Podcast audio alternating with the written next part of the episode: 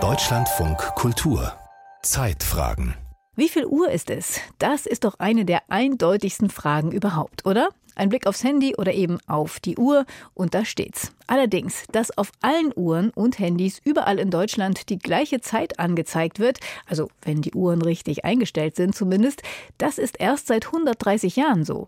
Da erst wurde nämlich die deutsche Einheitszeit eingeführt. Heiner Kiesel erzählt, wie das kam. Ja, also wir stehen jetzt hier vor einer Wand, auf der sehr viele Schilder und eben auch sehr viele Uhren zu sehen sind. Und wir haben diese Uhren hier alle auf eine einheitliche Zeit eingestellt.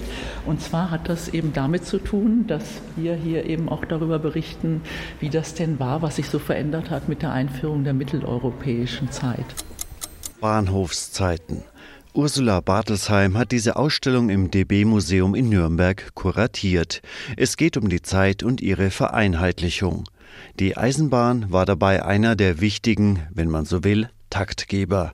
Zugfahren revolutionierte in der Mitte des neunzehnten Jahrhunderts das Reisen und machte damit zu einem Problem, was bisher keins war. Unterschiedliche Uhrzeiten an unterschiedlichen Orten. Bevor es die Eisenbahn gab, gab es eigentlich äh, nur die Ortszeiten.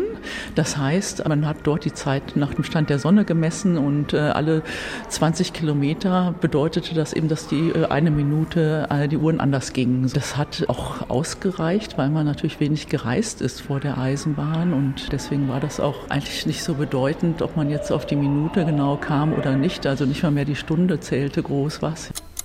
Gute alte Zeit. Es ist okay, dass man ankommt, wann man ankommt. Kein Hype um Pünktlichkeit. Ein zu spät kommen ist vor zweihundert Jahren dadurch definiert, dass Vorgänge weiter fortgeschritten sind als erhofft, erwartet oder erwünscht. Nicht dadurch, dass jemand am Ankunftsort grimmig auf seine Uhr schaut. Das passt natürlich nicht zu den Zwängen des Bahnverkehrs. Da müssen die Züge planmäßig unterwegs sein. Sonst wird es auf den eingleisigen Strecken gefährlich eng. Anschlüsse werden nicht erreicht. Der Zeitdruck auf die Reisenden wächst. Die Kunden der Bahn, da hat sich nicht viel geändert, sind anpassungsfähig. Sie kaufen sich Taschenuhren. Museumskuratorin Bartelsheim hat eine schöne silberne mit Kette und Clip ausgestellt. Aber wonach musste das Gerät gestellt werden? Um achtzehnhundertachtzig herum, es gab die Berliner Zeit, die Münchner Zeit, die Stuttgarter Zeit, die Karlsruher und die Ludwigshafener Zeit. Ja, das waren so diese Zeitregionen, in denen eine einheitliche Eisenbahnzeit galt. Jede Bahngesellschaft bestimmte ihre Zeit selbst. Wer um den Bodensee herumfuhr, musste die Uhr fünfmal umstellen.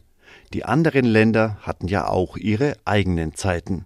Und wenn sich Eisenbahner im Deutschen Reich beschwerten, dass sie so viel rechnen mussten für die Verbindungen und noch dazu die Ortszeit der Passagiere mitkalkulieren durften, anderswo war es noch schlimmer. Die U S A hatten vierundsiebzig Eisenbahnzeiten. Es ist nicht erstaunlich, dass es ein Eisenbahner letztendlich war, der das Ganze angestoßen hat, beziehungsweise einen Vorschlag gemacht hat.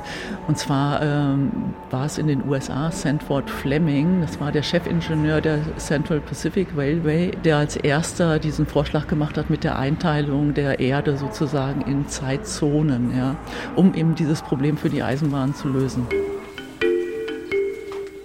Fleming, ein Ingenieur, ist ein Fan der vierundzwanzig-Stunden-Zählung. Auf seine Initiative hin kommt es achtzehnhundertvierundachtzig zur Washingtoner Meridian-Konferenz. Man einigt sich darauf, dass die Zählung der Längengrade bei Greenwich, das ist jetzt ein Teil Londons, anfängt. Und weil dreihundertsechzig durch vierundzwanzig gleich fünfzehn ist, liegt nahe, dass alle fünfzehn Längengrade eine neue Zeitzone herrscht. Übersichtliche Zeitzonen, das gefällt im Deutschen Reich vor allem Militärs, Industriellen und Eisenbahnern. Auch sie wollen effizient und getaktet planen. Knapp zehn Jahre nach der Meridian-Konferenz haben sie Erfolg. Das Gesetz betreffend die Einführung einer einheitlichen Zeitbestimmung bestimmt ab dem ersten April achtzehnhundertdreiundneunzig eine Zeit für alle. Ursula Bartelsheim deutet auf eine Replik des Gesetzestextes. Also der zentrale Satz in diesem Gesetz ist folgender. Die gesetzliche Zeit in Deutschland ist die mittlere Sonnenzeit des fünfzehnten Längengrades östlich von Greenwich. Aber auf der anderen Seite waren natürlich Pädagogen ähm, und Mediziner zum Beispiel, die völlig die nicht einheitlich argumentiert haben, aber da gab es doch große Vorbehalte, ne? Dass man natürlich argumentierte, dass das ungesund ist und unmenschlich sei, ne? die, die Schülerinnen, dass man die so früh in die, äh, in die Schule schickt, schon im Dunkeln, und dass das ja sozusagen, man würde heute sagen, dem Biorhythmus äh, nicht gerecht wird. Felix Wiedemann arbeitet am Einstein-Zentrum Kronoi in Berlin. Der Historiker beobachtet, dass das Ringen um die Einheitszeit im neunzehnten Jahrhundert eines ist, das sich in eine lange Reihe von Debatten über die richtige Zeiteinteilung einreiht. In Mesopotamien waren es die Probleme der Vereinheitlichung von Mond- und Sonnenzyklen, später der Zwist über den julianischen Kalender. In der Gegenwart diskutieren wir jedes Jahr aufs Neue um das Für und Wider der Sommerzeit. Es gibt keine Zeiteinheit, die man einfach der Natur ablesen kann, ne? Das äh, gibt es nicht. Wir Menschen, alle Zeiteinteilungen sind künstlich letztendlich. Und deswegen sind sie auch immer verhandelbar, ne? Und veränderbar und debattierbar. Die Zeiteinteilung nach Meridianen funktioniert ganz gut, meint der Historiker. Aber zwangsläufig ist sie nicht.